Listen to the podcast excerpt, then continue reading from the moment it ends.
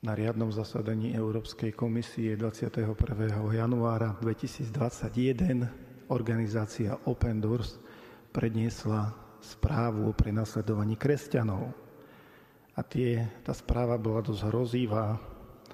Asi 360 miliónov kresťanov je v dnešnom svete buď prenasledovaných alebo diskriminovaných kvôli svojej viere. A dokonca počet mŕtvych zabitých pre vieru kresťanov v roku 2020 stúpol z 2900 na 3 na 4700, 4700 a nejaké drobné. O 60% za jeden rok stúpol počet umrelých, umúčených kresťanov, hlavne v Afrike, v Nigérii.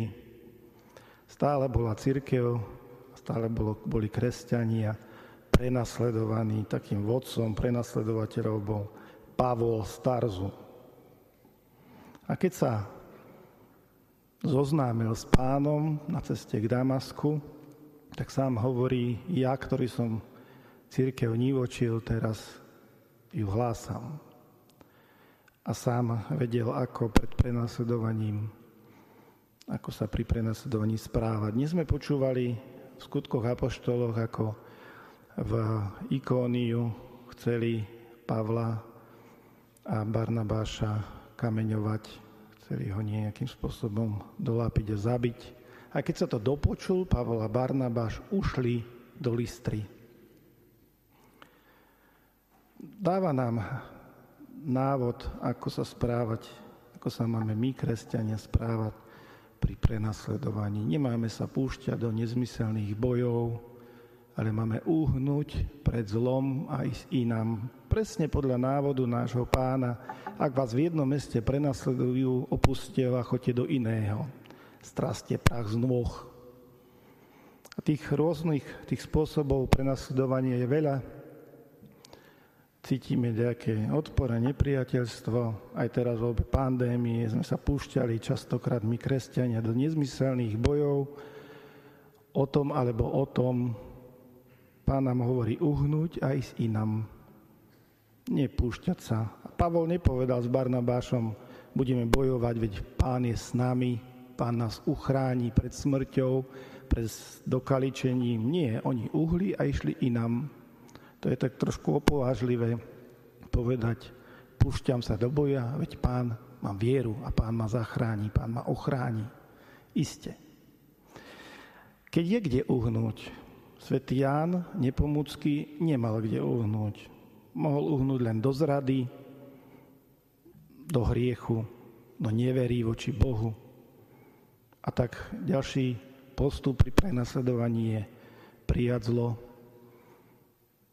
a svedčiť o dobre. Presne zase ako pán Ježiš.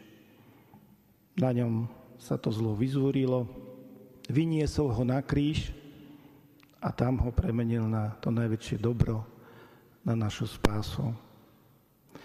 A Pavol s Barnabášom odišli do Listry a neodišli, aby sa skrýli, odišli, aby hlásali evanílium.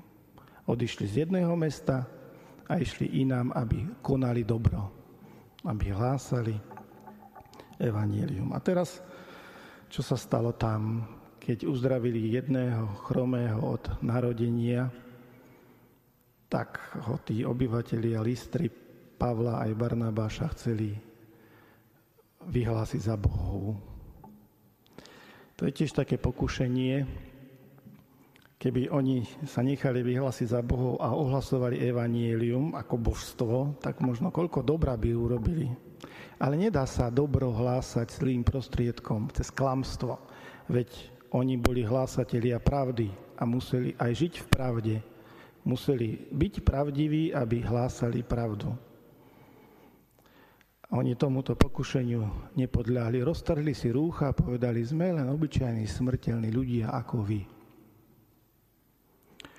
No a potom ďalšie pokušenie ešte, ktoré číha tých, ktorí hlásajú evanielium, ktorí šíria pokoj a dobro, je, že si ho ten kazateľ chce privlastniť. Boh dáva život cez rodičov, nie je to ich život, to je dar Boha. Boh dáva život cez kresťanských rodičov alebo aj nekresťanských rodičov, cez rodičov. Rodičia sprostredkujú život. Boh dáva dary cez človeka, cez schopnosti človeka. Sú to jeho dary, ktoré vylieva na zem pred všeobecný úžitok. A Boh dáva moc, aj kniazskú moc, aby ju kniaz sprostredkoval. A nie je to jeho moc, takisto nie je to moc apoštolov, ktorí hlásali. To nebola ich moc. Bola to moc pána, ktorého ohlasovali. Nie nás, páne, nie nás, ale svoje meno oslál kazateľ, apoštol, ktorý sprostredkuje dobro svetu, si má byť vedomý, že sprostredkuje Boží dar v pokore. Bratia a sestry, ako sa tomu naučiť? Ako byť v týchto troch veciach verný? Pán Ježiš hovorí tak, že príjmete ducha a duch bude vo vás pôsobiť. Ja vám posielam ducha a on vás poučí všetkému. On vám dá aj poznanie a aj dá vám sílu. Iba v sile ducha vieme byť verní svetkovia Ježišovej pravdy. Amen.